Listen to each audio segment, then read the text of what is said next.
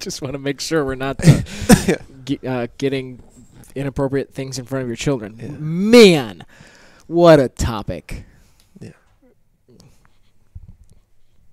Won't go there. Yeah, yeah. I mean, well, and also you're just leaving me as the right? Who gets to the per- decide? yeah, I'm just supposed to. Say, it's just totally covering their own tail, not necessarily worried about whether or not it's Right. true. If you if you didn't know, we're live by the way. Oh. If you didn't know, you have to when you put a video on YouTube, you have to tell them, is this content made for kids? Yes or no? We'll let you be the judge person. I think it has something to do with so like have you have you used the the YouTube Kids sure. um uh whatever platform? Yeah. So I think when you when you click onto there, it automatically filters out stuff that I, I don't know if it's that question. If it's like it only it you're only going to get through that door if you select yes or Right. Well, there has to be more steps after if I you don't like know. if you don't check that box. there's got to be. Otherwise, you're gonna you're just leaving it up to sketchy. so maybe I did want to select People. yes. I don't know. So I want my kids to know about this stuff. Right, right. So, so uh, it, that's exactly right. I, I, w- I would love for my children. I wouldn't say it's made for kids. Correct. It's not not made for kids though. That's a that's a good distinction. Um, what's funny? My kids now now we're really onto this. Sorry, guys. This is this is this is why people listen to podcasts to get fun stuff like this. Yeah. Um, my kids love finding um, anything that I have put on YouTube. Oh yeah. So like my channel is their favorite channel because half the videos include them. Um, oh yeah. yeah. but but like any anything that I've made and put up, they they they love finding it. I mean, they use the Apple TV and Yeah. search the stuff and whatever. I don't want my kids to find out what I've put on YouTube in the past. oh, don't Google Joel Bickford. Oh boy! and what that means is do Google Joel Bickford and you'll find some great things. Swoopy or bangs. That's what you'll see. Yeah. So, um, last week we opened with this friggin' awesome, um, kind of. It's not a one-liner. It's a. It, it's basic. It was basically a statement. In in some ways, it's a. It's a mission statement. Um, and it, the more I babble, I'll be able to pull it up and read it. So we said Christians are being deformed into anxious, joyless, untethered people by following unbiblical cultural rituals. Thankfully, we have a rich heritage of sacred practices that shape individuals, families, and churches into fully formed worshipers. So we can glorify God and enjoy Him forever as we live life in the liturgy. Hmm. Did you get goosebumps that time? I'm getting used to it. a it. little little less A little less powerful um so our goal today is uh to kind of just walk through those words Yeah. and I and I say words because it's it's it's much more granular than just that statement Yeah. um so you did a thing this week Yeah. and already did this so um w- w- first walk me through your process of of doing all this Mm. Yeah. So I mean, we had a we had a brainstorming meeting to kind of solidify those words mm-hmm. um, because we are trying to communicate and have a good um, umbrella that we bel- believe in over the top of everything. And so um, th- I know the amount of thought that we put in to that statement that you just read. Right. Um, and there's a, actually a lot, uh, as we'll see, that, that goes into it. So my process was to break it down and try and remember uh, why we why we chose these exact things. And I don't know. You want you want me to know the you want to know the exact thing that I did. I just sat in front of my computer and I said, "Why do we choose that word?" And then I yeah put thoughts to it. yeah. So what's what's so funny is this is like a weird. This is one of those like big philosophical things that like runs around in your brain, and it, the thought becomes way bigger than it ever should. Mhm. Um, but it's like whenever I'm, whenever I'm like studying a text of scripture, Yeah. and I do this type of thing and look look at you know word for word Yes. like this word's in there and not any other word Mm-hmm. and um, just how how powerful each individual word really is. And, and granted, like you said, this is kind of how we crafted this statement when we threw it together a couple weeks ago. Um, but like we don't we don't talk with that much intention usually Not usually. Yeah. but when we when we craft um, when we craft words that are written, and especially when we look at what we believe to be the inspired word of God, it's like we we can and should um, apply so much. I don't know if scrutiny is the right word to it, but like careful, um, uh, careful study of of every word. Yeah. you know.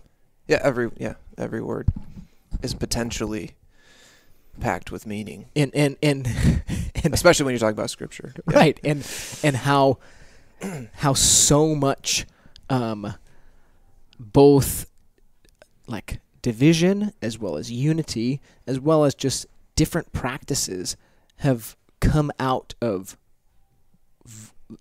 at the end of the day a different understanding of it could be as simple as one word Yeah. you know Yeah, and I think there's also the, the tendency in, uh, especially in Christian circles, we can hear so much scriptural language that um, familiar words that they can almost lose their meaning. Sure. You know, it's like if I say the word ice cream a hundred times in a row right now, what I, it'll start to just sound like sound, and you forget what the word ice Sh- cream yeah, means. yeah, yeah, yeah. Um, Yeah. And so I think it's actually helpful to not just make the statement, but to s- why is why is that word there, and what do we mean by it? Defining Mhm. terms is also Mhm. um, so that when I say so that when I say when we say deformed, Mhm. what do we mean by that? Because you could have a picture in your mind of what you think that means, but and maybe that's fair and right, but we have a we have a meaning. We have, there's a purpose for that word being where it is. Yeah. So Yeah, it's good. Yeah. It's good. Cool. So uh, let's do it. Let's work our way through it. Okay. Christians. yeah, I, I was, right. I feel like when somebody preaches a sermon, or like Paul, and then somebody just preaches a a whole sermon on one on word. Paul. I love that actually. word. I love that. Yeah, we've gotten away from that a little bit, but Yeah, I think it's great. Um, so yeah, Christians. I mean, that's how the statement starts. Christians are being deformed. Um, so just ba- we don't have to belabor this point. Um, but what we're doing here, uh, it's really aimed at. Um, it's aimed at Christians. It's, it's aimed at believers.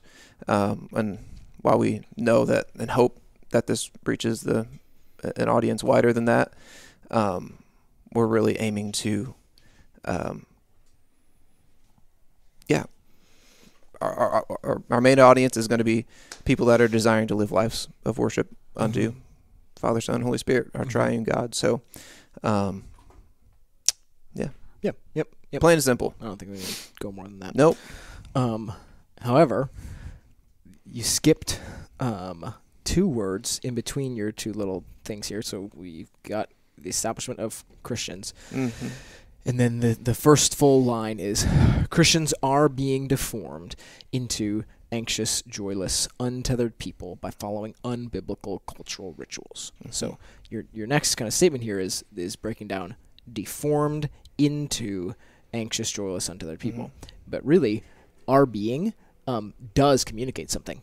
It, it it's we're, we're trying yeah. we're trying to speak to something that's that's happening presently. Yep. That, that we can we can look around, um, and we can see all over the place. And um, not only not only looking outward, but even assessing our own lives. Yeah. we we can see how these uh, these unbiblical cultural rituals that you know some of which we're going to dust up here um they're they're currently currently especially through these types of things Yeah.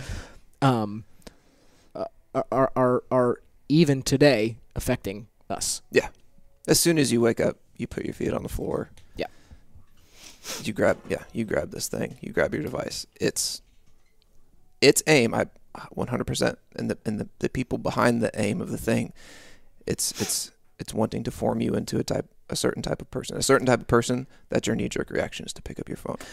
That's Yeah. happening all the time in Yeah. the background. Um, And so if if ultimately we know kind of the conclusion of what we're going to get to here, if if we know what's true about us as human beings, that makes so much sense. yes. You know, it's one of those things where, um, like, if we're not this self-aware, um, if we don't have good um, understanding of how God created the human being, Yep. like th- the people who made that device can actually in some cases tell us more about ourselves than we know like how God designed it Yeah. um, Hmm. be- because they are hitting something very, very true. um, Yeah. with yeah, the way that, that, that these devices are are created, they know how humans work. They know how the brain works. They know how behavior works. Um, in in this in this liturgical way. Absolutely. Yeah. Yeah, so good. I'm glad you. I'm glad you didn't let me skip over important words. Our being is even is, is very important. Yeah. So, uh, so that that full that full first statement is Christians are being deformed into anxious, joyless, untethered people by following unbu- unbiblical cultural rituals. Um, so that's intentionally strong language, and it's a bit of a mouthful. Mouthful. So, I want to I want to break it down and some very specific things came to mind. So, um, just hitting on that deformed into anxious, joyless, untethered people. I'm to read some stuff here.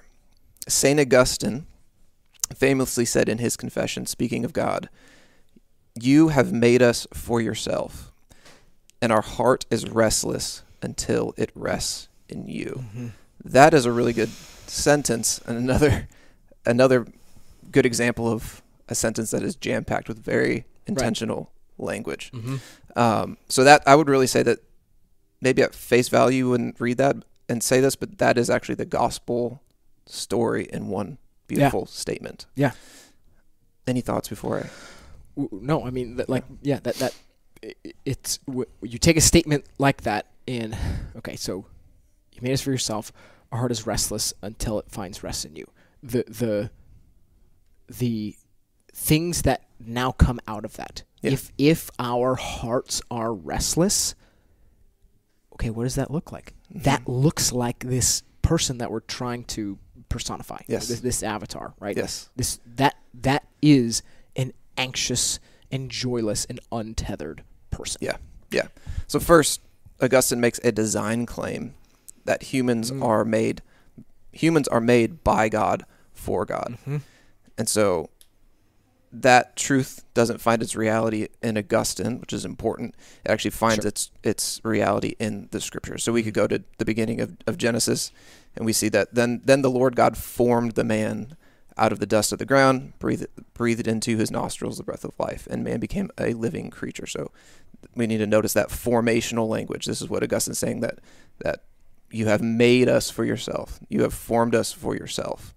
Um, the same idea is found all over Scripture. Psalm 33, really pointedly in um, Isaiah 64, the same the same idea. But now, O Lord, you are our Father. We are the clay, and you are the potter. We are the work of your hand. So God is He's our maker. He's our former. He is who made us, and He made it. He made us for Himself. Yeah, yeah. So, so if we know that to be true about our origin, then that speaks to this first word of being deformed. Yeah. Right. So there's there's an there's an origin that is good and true and beautiful, and what we're saying is that for us to arrive at where we are today, we we've gone through a a, a two part process. A, a a part one of being formed in the image of God, and now it's a secondary process away from our nature. Yeah. Is is what is what this is. Yep. Yeah, absolutely. Yeah. Um, so Augustine doesn't even doesn't just say that God made us, but he tells us what what we were made for. We were Mhm. made for God, which is another way to say that we were made for um, worship And so, Mm. um, I think the emphasis there, because then he then he goes on to say, our hearts are and our hearts are restless. So we are made for God. You have made us for yourself, and our hearts are restless. And why are we restless? And I want to quote some long scripture here from from Paul because this is this is beautiful language, and I think it gets at the heart of the problem. Mm-hmm. So he says this Romans 1 18 through 25. For the wrath of God is revealed from heaven against all ungodliness and unrighteousness of men, who by their unrighteousness suppress the truth. For what can be known about God is plain to them, because God has shown it to them. For his invisible attributes, namely his eternal power and divine nature, have been clearly perceived ever since the creation of the world and the things that have been made. So they are without excuse. For although they knew God, they did not honor him as God or give thanks to him but they became futile, futile in their thinking, and their foolish hearts were darkened. Claiming to be wise, they became fools, and exchanged the glory of the immortal God for images resembling mortal man, and birds, and animals, and creeping things. Therefore, God gave them up in the lusts of their hearts. There's the heart. To impurity, to the dishonoring of their bodies among themselves, because they exchanged the truth about God for a Mhm. lie, and worshipped and served creature rather than the Creator, who is blessed forever. So we are restless because we rebelled against our Creator, Right. our former, the one who fashioned us. Right. So so in the, in there that word exchanged Yes. to to to exchange something me like if if I if I buy a pair of pants and I want to go back to the store and exchange them, I want the red pair instead of the blue pair. I don't have red or blue pants. Uh, yes, I do. That's a lie. Um, th- like that's the language that they're going to use. I have something. Yeah. And now I'm going to ex- ex- do this exchange. Yeah. For something else. Yeah. so that that that says we we have truth. yeah. Yeah. We we Yeah. that's something we had, and to get to this defiled place, we had to take that and exchange it for a lie. Yeah. Like that process had to happen for us to get to this anxious and joyless state. Yeah. Yeah. Yeah. Yeah. And that's that's I mean we see this, right? We see this in the garden with with Adam and Eve. That's when the human and creation uh, deformation process began. It fractured, you know, it fractured all of um, mankind and and creation. Um, and so where we were made originally for God and we're uh, it- because we were created in the image of God, we're created for worship. It's interesting because our worship doesn't start and stop. Like God, Mm. uh, human beings were made by God, and being made in His image, a piece of that is we are worshipers, and so Mhm. we can't help we can't help but worship, Mm-hmm. and so we have to worship something. So Mhm. it's it's interesting that we ex- it, that exchange uh, wasn't it wasn't um, it was an act of worship. Yeah. and so yeah, Just yeah, say that's that. good. That's good. yeah, Sorry, keep going. Yeah. Um, so we're restless because we rebelled against our Creator, our former, the one who fashioned us. We, like the clay to the potter, have said, You didn't make me. You aren't my Creator. And we, ever since Adam and Eve, have been worshiping the creation rather than the Creator. This makes us restless because we can't avoid worshiping something, like I just said. That's in our created design by God. But worshiping anything other than God leads us to a deep soul restlessness, anx- anxiousness, joylessness, and untetheredness because we do not live in excuse me, we do not live and worship in light of the reality of our creator and our created design. We try and as we would say go against the grain of God's universe Yeah. and Yeah. we've got splinters. Yeah. Show it. Yeah, Yeah. Yeah. It's great. And he keeps going. Finish up Augustine's thought here. And our hearts are restless until they rest in you. So that's a beautiful picture of the redemption that's offered to us in the gospel through Jesus Christ. We can re- be restored back, or reformed back, to our original shalom, peace, and rest in and through Jesus Christ. What has been deformed in us can be reformed by the grace of God, and we return to Him and worship Him alone as we originally were created to do. So, Christians, they're being deformed. We're being deformed Yeah. into anxious, joyless, untethered people. Yeah, yeah. So I, I like where you went with that. And if uh, this, this is a fun thing, I feel like um, uh, do, doing this together. There's people who know you who are listening to this who don't know me. Yeah. Um, and so, while there's plenty of people who know both of us. If you don't know, um, I own this gym. That's where we're doing this thing out of. um, and w- one thing that we were talking about bef- before we got to do this was um, this idea of the the. I, I teach people about the physical body that God created. Mhm. And one of the things we know to be true about that physical body is there is this state of shalom, essentially, that um, in science we call homeostasis, right? Where something is basically at rest, at peace. Yeah. And unhealth comes when we disturb or interfere with that with that shalom or that homeostasis. Yep. And and this is like same thing is true here of of our, our soul. Yeah. Yeah. Yeah. Home. I think home base for the for the human being was always intended to be in right relationship with God. Mm-hmm. In a sense, our relationship to God looked like Him walking in the cool of the day with us Right. in the garden. Like there wasn't this separation, there wasn't this Mhm. anxiety, there Mhm. wasn't shame. It was Yeah. it was a relational thing that worked. It was beautiful, Yep. and, and, and in a sense, like that's a that's a picture of worship, Right. uh, unto God, Um, right. The the the um the the peacefulness of that is Yeah. is rightly imaging God. Yes. Right? So so for us as humans now, when we live in harmony with Yes. people, gosh, the musical metaphors here.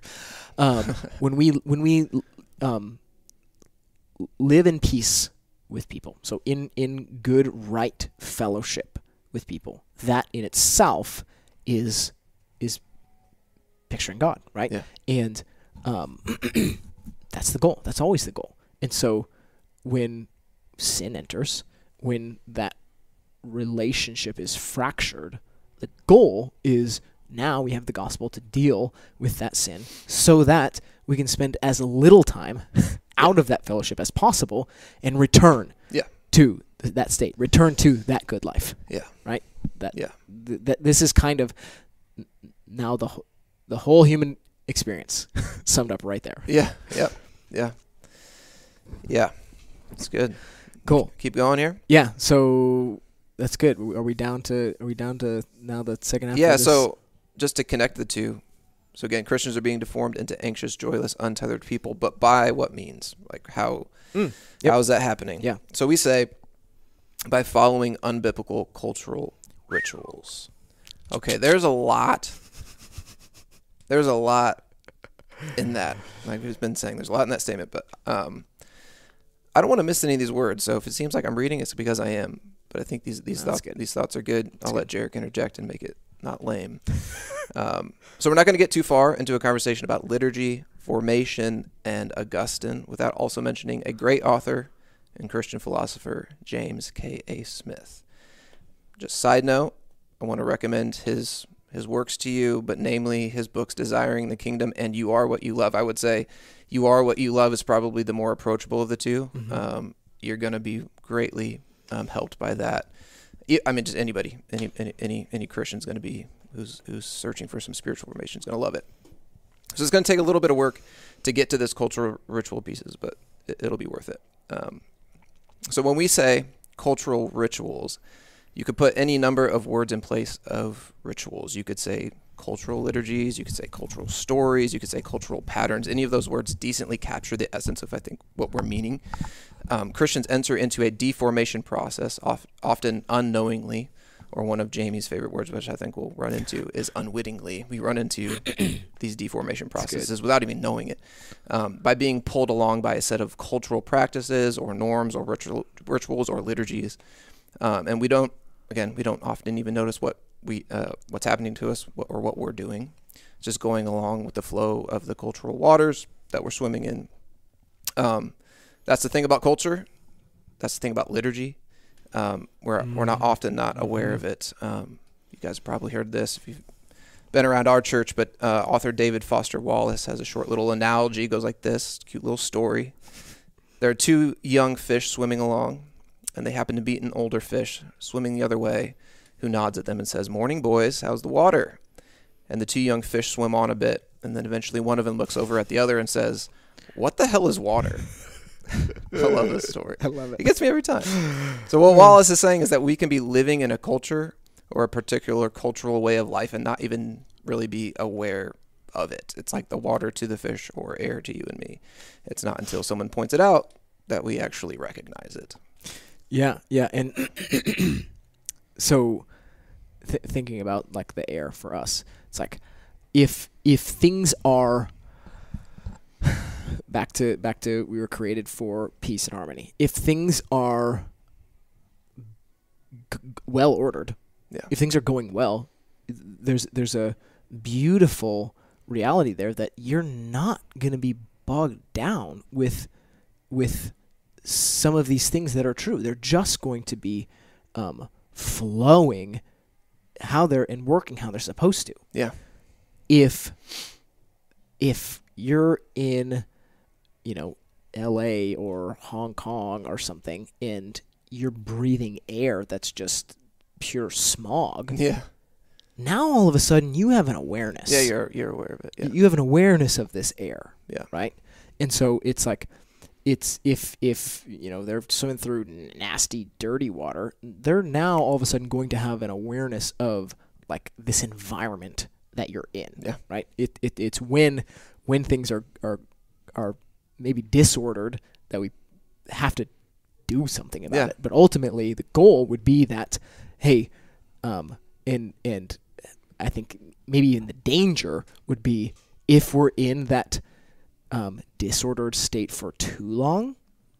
Now all of a sudden we become numb to it. Right? Yeah. You now all of a sudden we're we're just living in the muck and like we don't even know. It's it's when we have tasted what is good, when we have experienced what is good, and then you know we walk into a, a place that has dirty air or whatever. It's like Mhm. that's that's when you actually are going to have that awareness. Yeah, I think uh, just as you're talking about that, it, it reminded me of um, how specific do I want to get? Yeah, last night we were uh, we had we were celebrating our son's one of our son's birthdays, and uh, my wife's parents were over, and uh, Opie, that's our, Mm, our right. grand, uh, Mick.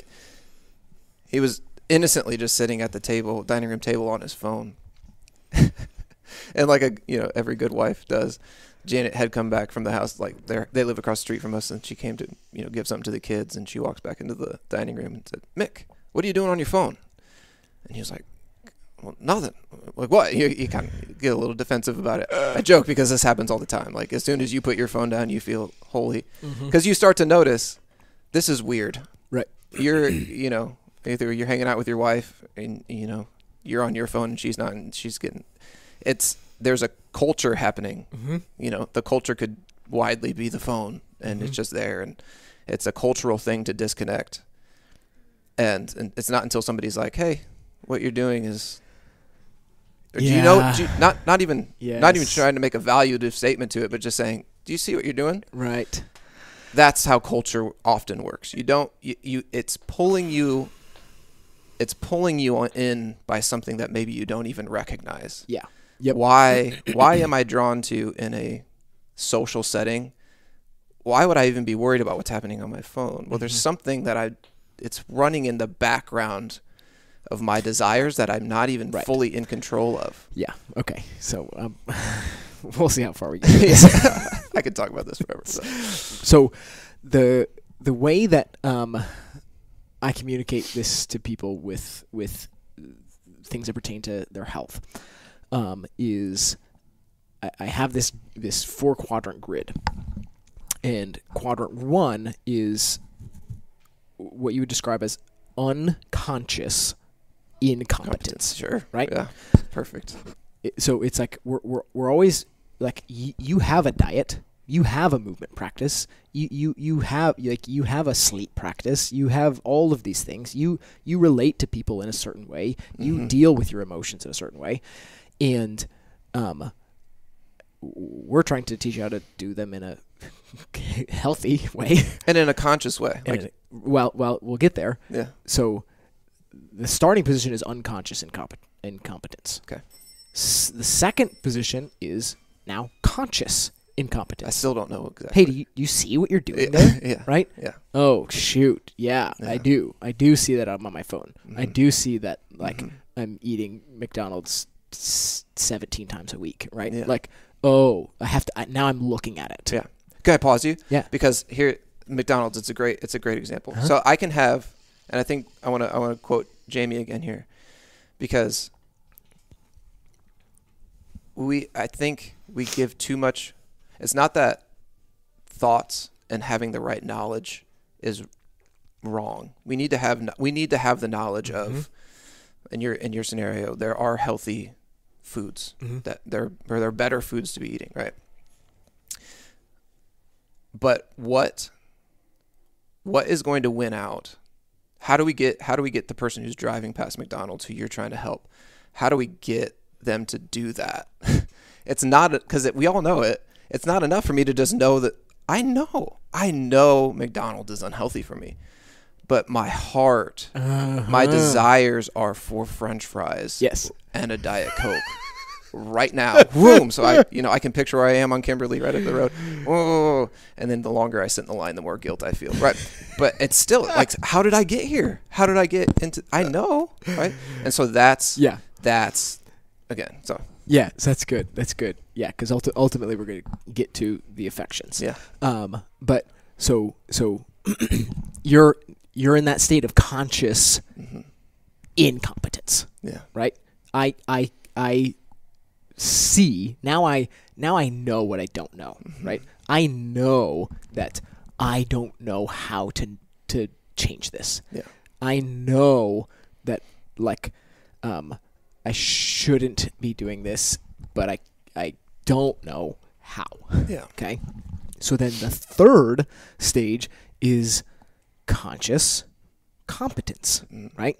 Where we can actively apply the the good life. Yeah. We can actively apply good behavior, good choices, good movement patterns, whatever it is. Mhm.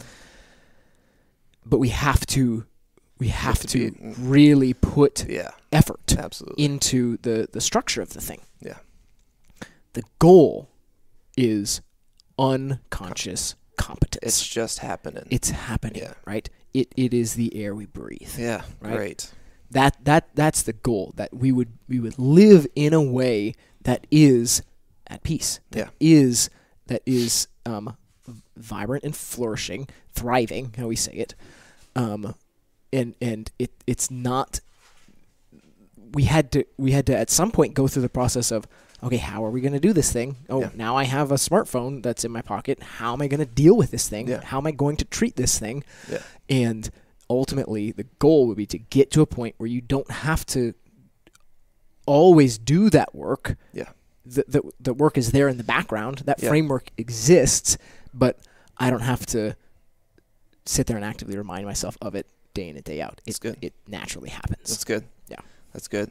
Let me read some of these thoughts here because this is this is gonna put a nice Bow bow on on that. Um, let's let's go back to what we were talking about with Augustine. Augustine saw as the thing that was sitting in the driver's seat of our lives. He saw he saw the heart. The heart was the thing in the he said our hearts are restless until they rest in you. So it's not he could have put anything in there. My you know, my mind, our our Yeah. whatever. Um, so I think most Christians would mentally assent to that truth. That's what our heart really that that drives us along. We all know the proverb, above all else, guard your hearts, for from it flow the well springs of life. Unfortunately, I, along with Jamie, James K. A. Smith, think that uh, we we functionally think the the axiom of "I think, therefore I am." Mm. Um, and so here's here's how Smith kind of talks about how what we were just talking about. He says the imagination is the term that I used to try and name this preconscious gut level tactical orientation that we carry to the world.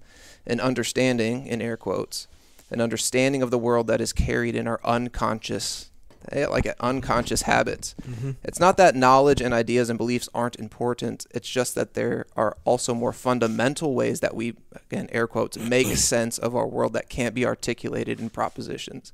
The imagination is a kind of know how that you carry around in your bones. And if we don't attend to that as Christians, if we don't recognize the power of the imagination in orienting our lives, then our imaginations are going to be unwittingly, there's our word, captured by secular liturgy. So Jamie is using the word imagination here, which I like. But again, we can think of the imagination as something that's mostly happening in our heady realms of thinking. Mm-hmm. But what really drives our imagination and our life is our heart. The heart, again, I think Yeah. if I could put, put that word in that place, would be the gut level tactical orientation that we carry to the world. That the heart is the seat of our affections. It's our it's our loves. It's more than knowledge. It's it's Yeah. it gets at what do I want? Mm-hmm. What do I want? Mhm. Yeah, this is good. It's great. Keep going. Keep going. So this is important. This means you aren't so much thinking your way through life, making rational decisions about everything you do or say, or don't do and don't say. The maxim of Descartes, I think, therefore I am, really misses the mark. As Jamie says in his book, You Are What You Love, humans aren't brains on a stick. This can simply be proven by the fact that all of us have done things in our lives that we know in our brain are wrong, but have done them anyway. So, why in the world would that be the case if our knowledge was re- really in the driver's seat? It's because there's a far more powerful control center than the brain maneuvering the joysticks of your life and my life. It's our heart. You are driven not by what by what you think, but what uh, but what you want and what you love. So, what does all that have to do with deformation through following unbiblical cultural liturgies? We got to talk about the word liturgy. I think. I think we've gotten this far without even trying to define Right. that term. When you think of liturgy, before I get to this, I guess you can look ahead and cheat, but Um, well, I think I I probably view this word maybe differently than uh, most would. Um, so I, I- I think at face value, what anybody thinks of is okay. The thing the Catholic Church does, like Yeah. at their their mass, right? Yeah. Okay. Yes. And um, I view I view liturgy as um, something um, the the the the framework or structure the order by which really you do anything hmm right Yeah. it is it is the it is the the repeatable format of something Yeah. Right? great. That's great. Um, so, in a strictly religious setting, liturgy means the work of the people. The work of the people. This is why we call our worship gatherings services. Services, work, that's good which is great. I, I don't know if most people would actually think about that. Oh. Going into like Nope. I have work to do. I think actually in your typical evangelical church today, it's more like someone's going to be doing something for me. So Yeah. um, you know, uh, but there's actually something that we are being um, we're supposed to be doing together, performing Yeah. for God and His and, His- and His glory. Um, so that's its most most most basic meaning. Liturgy is simply what we are doing, and in what order uh, as we worship God. Another important aspect of religious liturgy is the emphasis on formation. The liturgy liturgy not only takes a form, but forms people. Mm-hmm. A good Christian worship liturgy will be formed by the gospel to form people in the gospel. It will take the pattern we see in Scripture of creation, fall, redemption, and restoration, retell the story of the gospel, and even re embody or reenact that story of the gospel so that God is glorified for who he is and all that he's done. And so the worshipers are transformed into gospel shaped people. The formational aspect of liturgy really can't be understated. Mm-hmm. Mm-hmm. So when we talk about unbiblical cultural practices or cultural liturgies, we are acknowledging the fact that all of life is worship. Yeah. Uh, as we said earlier, all humans were created in the image of God, so therefore we are all worshipers. We are all worshiping something. It is what drives us along. Our hearts can't not worship. Cultural liturgies and practices are those that mimic the gospel story, but they twist it somewhere, namely by replacing God with some sort of lesser thing as your source of peace. Again, going back to Romans, what Paul was saying. Yeah. um, and they deform those who practice them. Any thoughts so far on that? Yeah. Um, so so there's there's the the formational aspect of the liturgy that um, so when I said the, the the structure by which something you know takes place, the form it takes, um, what I what I was kind of getting at was just the fact that you know like even if you don't have a conscious way that you put your kids to bed, right? Yeah. There's a liturgy that's taking place, right? Absolutely. And that includes, hey kids, it's bedtime, and then some fighting, and then somebody's, you know, getting out of bed to brush their teeth and go to the bathroom, and then somebody's Mhm. screaming about another kid punching them, and like Yeah. while those things are certainly not, Those, if those not- things aren't built into your liturgy of a bedtime, you have a you're setting yourself up for failure. right great example Yeah. right so it's like not only is there a f- is there a a form to that hmm those practices are forming you Yeah. right Mm. it's not just that there's an order and there's a structure a chaotic and you know disordered structure hmm not only is that true, it has elements, and it's like these are the elements that are going to take place, but also those things are shaping you. Yeah. Those things are forming you. Those things are doing something to your affections. hmm And in this circumstance, not good things, Yeah. right? Yeah, absolutely. um, I think another way that we can think of cultural liturgies is, and seeing, and and I think we it's it's it's a lens that we, you know, we talk about worldview and how it it, it looks like putting on glasses and then you know whatever color those it kind of it's I think cult, uh, we need to do this with seeing liturgies in our everyday world. Yeah.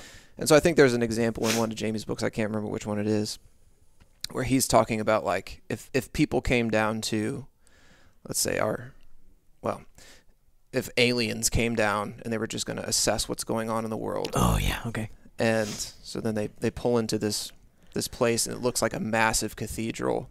And there's these big columns in front of the doors. And then they walk in and they and they're they're instantly hit with these smells. And and there's music in the air and there's people bustling around and there's food. And they and then there's a you know, they walk in walk in the door and there's something kind of directing their paths of how to get to the through the corridors of the cathedral and then they walk into one of the they walk into the one of the chapels and there's somebody that's directing them in, in through there and showing them the way until they get them all the way to somewhere where they need to make a sacrifice. And then they finally you know they ask them for their money. And he starts to kind of like peel back the curtain. And what he's actually explaining in really like three long like three page long detail is a shopping mall. Yeah. but all of the details of it are like he's kind of tongue in cheek like putting religious language on it. Yeah. but it's like this is the liturgy of consumerism Mm-hmm. and it's it's and it's leading to what end to get you to make a sac like to present the sacrifice of your financial Mm-hmm. gain Mm-hmm. to buy into something Yeah. and that's what this whole mall is it's this cathedral set up to the god of consumerism and Yeah. it's walking you through a very specific liturgy to get your heart wrapped up in this pattern and so it's help i think it's um it, it's it can actually almost drive you crazy if you start looking at Sure. all of the but but it's happening all the time um and so i think that's a that's just a good thing to, to keep you know just like the liturgies of our home the liturgy of our life the liturgies of our culture what's around us it's shaping us Yeah, yeah, Yeah. That's good. That's good. Uh, that made me think of a different story that I'm choosing not to tell, and made me forget the second point that I had. So let's skip it. okay all right so um, let's keep riffing on this. I've got some thoughts here. It says here's the thing. The world is always propagating some sort of story to us. It's wanting to us to buy into some vision of the good life. It's an important term. And to do so the world and its marketers know very marketers know very well that story imagination or even worship is the place to go we are constantly inundated in our day and age and culture culture with ads and if these marketers know what they're doing they aren't just trying to sell you a product They are attempting to tell you a Right. story about the type of person that you will become if you buy this product or become loyal to that brand. They're saying if you buy this triple cheeseburger with onion rings for buns, then somehow you will become irresistible to this scantily clad woman who is eating it in this commercial. or don't you want to be seen as successful and sexy? Then here are some clothes that can make you all of that and more. Or you want to be a good parent and you want your kids to love you, then you absolutely must buy them this gadget or their life will be ruined forever again. All of these things are trying to get at some sort of desire Yeah. that you have. If they can get your desire, they can get your love, they can get you to buy. Yeah. Yeah. So, okay. So this is good. And this is one thing that, um, so we're, we're, we're pointing out how this is being, this, this reality of us being motivated by our affections is something that all around us is being used all the time for evil, Yeah. right? For destruction, Yes. for, for deformation Yes. the, the the bad thing that I think has happened with um, a, a, really in a lot of, of Christian circles is we've responded to that with just um, just black and white truth, Mm. right? hmm And a response to that with just truth, um, while true, isn't very compelling, Yeah. right? And so, one of the things that we need to do is we need to aim for not just the logos of the thing. Mm. We need to aim for the heart Yeah. of the thing. We, Yeah. we we need not just to set the standard. What we're trying to do is fall in love with the standard. Yeah. We're trying to fall in love with the way that Mm. God has created the world to be. hmm Right? Yeah. Yeah. No, that's good. Um, So so sorry. I guess the the, the full thought there is like we need to um, basically the uh, whether it's consumerism or just different worldviews, different ideologies, essentially they have hijacked the way that God has created the human being to work. And rather than just having the facts straight about no you're wrong this is the truth like we need to recapture the imagination we need to recapture the the heart and the affection yeah. um because because that's the thing that like that's the thing that is being used for the motivation Absolutely. right Absolutely. and and and do that in a good true and beautiful way Yeah, and that's what again. That's what the best.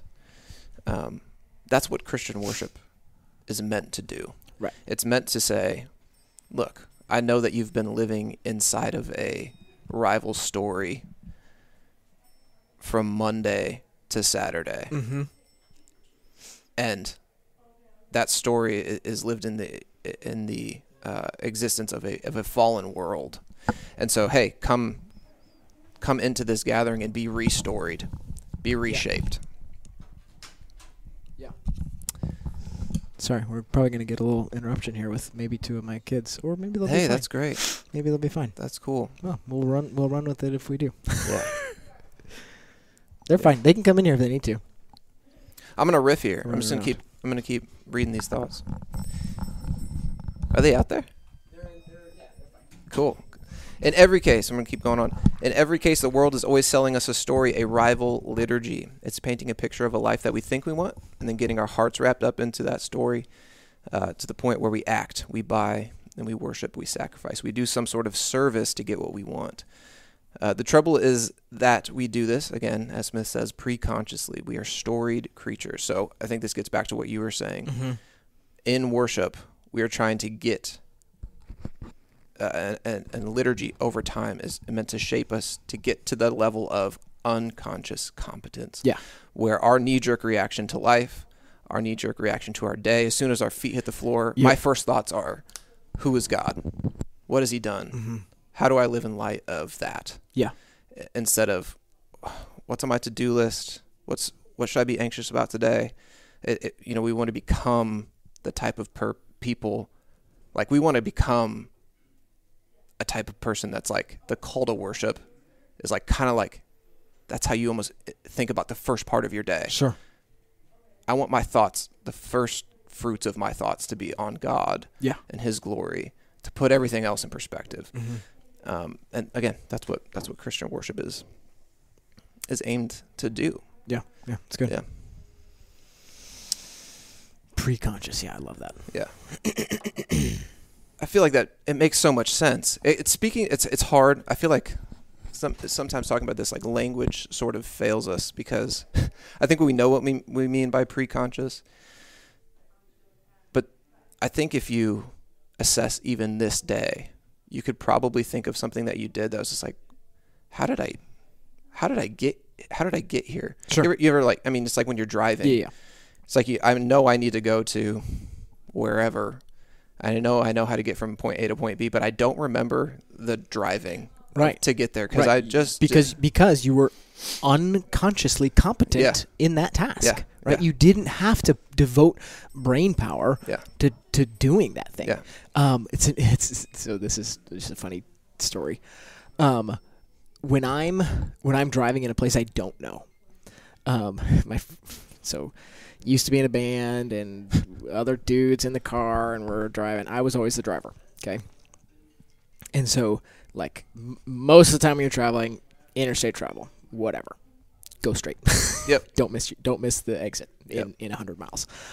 But then it's like when we would you know get off and we're you know now we're like downtown in a city. Hmm normally throughout the whole drive they're freaking blasting the music and stuff and Mhm. oh it's a good time I just have the specific memory of like we're pulling in somewhere and I'm like I'm getting upset because like a couple times in a row I like turned the music down Yeah. because it's like it's like I have to i have to focus on Yeah, yeah, this yeah. task I have to put more more thought and more energy into Yeah. where do I have to turn where are we going right Mhm. and you know, they're wanting to keep going it's like I, I can't do that I can't put I can't have energy filtering out this Yeah, yeah, noise yeah. I need to focus on this task Yes.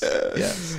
Yeah, and so I think to get back to the, that's great. I, what's the line we are even talking about now? I got lost in the. oh, unbiblical cultural rituals and how we're saying that those are the things that are, um, kind of close to, if not right at the very heart of what we feel like is deforming us.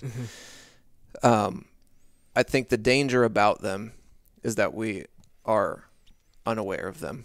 yes And so, what I don't know if I think we can save the second half of this conversation for later. yeah I think so And I think it's if you leave with nothing else, I think it's helpful to be thinking about what does my if I if my life had a if my life had a liturgy mm-hmm.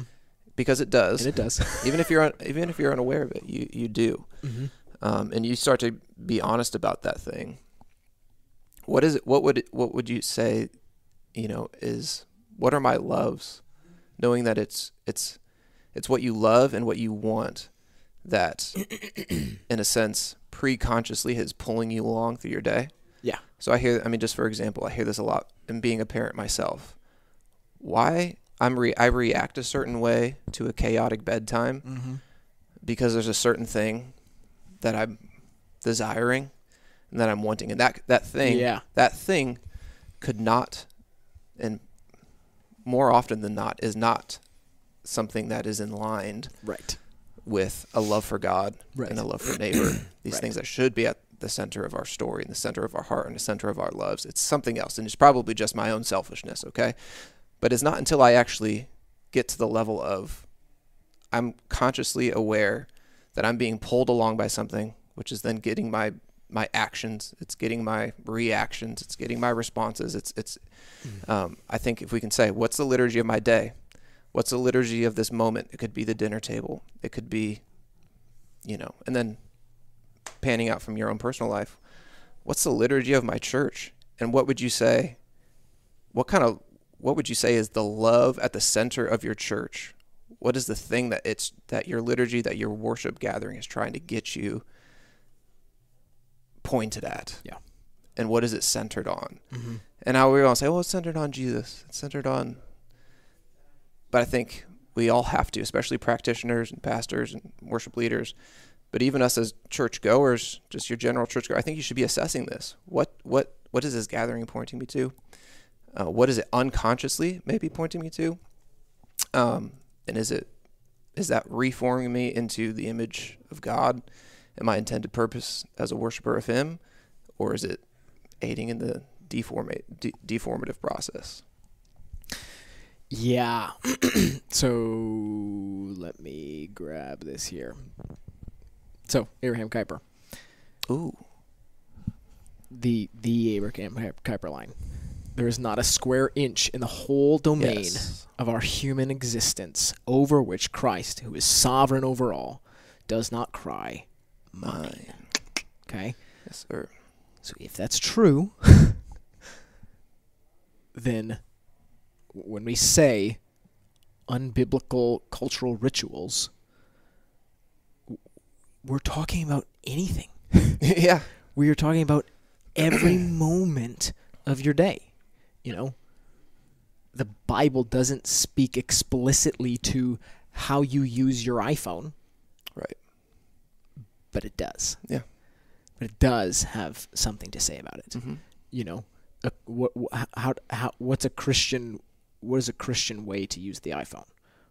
Well, it's it's not following a certain passage that tells you how to use a device. Yeah. It's saying um, you're not going to use this device to sin. Yeah. You're not going to use this device to lie. You know, Mm-hmm. we know so many things about okay how does a christian do this thing and that is true about everything Mm-hmm. right Mm-hmm. and so if if we have these practices that are forming us into worshipers of anything that is other than god Yeah. right Th- this is this is everything that falls under these unbiblical cultural rituals Yeah. so Amen. kind of like you were, what you were saying, a really good a really good practice is that this this like this alien idea, right? If if somebody completely foreign to this culture were to were to walk in and observe, Mm-hmm. like what are the things that they're going to be able to to pick out? What are the things that they're going to be able to um, tell about you? You know, Mhm. one one of the lines that gets used often is like, um, you know, y- you want to know what you worship? Check check your your bank account, right? Mm, That that mhm. type of thing, right? Mhm. You want you want to learn about somebody, see where they spend their money. Mm-hmm. You know, in in that same way, y- you want to learn about what somebody loves. Observe their day. Mm-hmm. Observe, uh, and, and and you can do this to yourself. A, a step further, observe your thoughts. Yep. Right. What are you thinking about? Mm-hmm. The the the question from Jamie's book. What do you want? What do you want? Yeah. What do you want? Yeah. Start asking those questions. And if you're finding that that so many of those things are not um, backed up by Scripture, they're not in line um, with Scripture, um, they they are, are opposed, Mm-hmm. diametrically opposed to um, uh, biblical values. Like this is this is the kind of stuff that we're we're talking about. We Yeah. we are habitual creatures. We are liturgical creatures, and um, the the culture knows that, right? Mhm. The the pe- people who want you to do things for their own means, people who Mhm. want your money, Mhm. ultimately, Mhm. um, they know that, and they're speaking to that piece of you. Um, so you, we we we better know that. Yeah, Absolutely. better be working against that.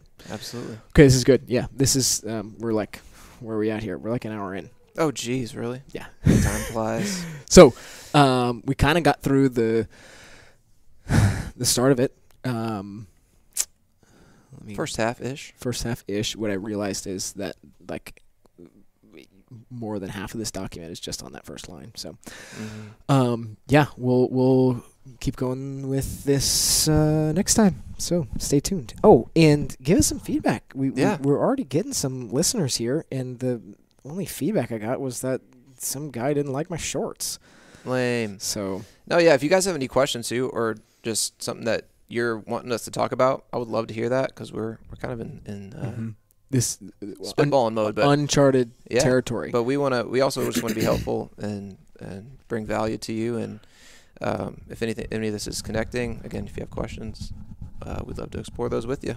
Yeah. So so one of the pieces of this kind of mission statement that we didn't get to um, was down further where we say do do do do do. Um, we have a rich heritage of sacred practices that shape individuals, families, and churches. Yeah. Right. These are so back to Kuyper. these are three of these spheres um, that ultimately we do have a desire to um, help individuals, to help families, and to help churches um, uh, be be fully formed people, Yes, fully be be well ordered Yeah. people. Um, and so like th- th- those, it, it's, it's a pretty broad, um, pretty broad scope of the things that we're gonna try to dip our uh, toes in. Yeah. Um, so yeah, keep rocking. Let us let us uh, give us the feedback. Okay, Great. Neat. have a good one.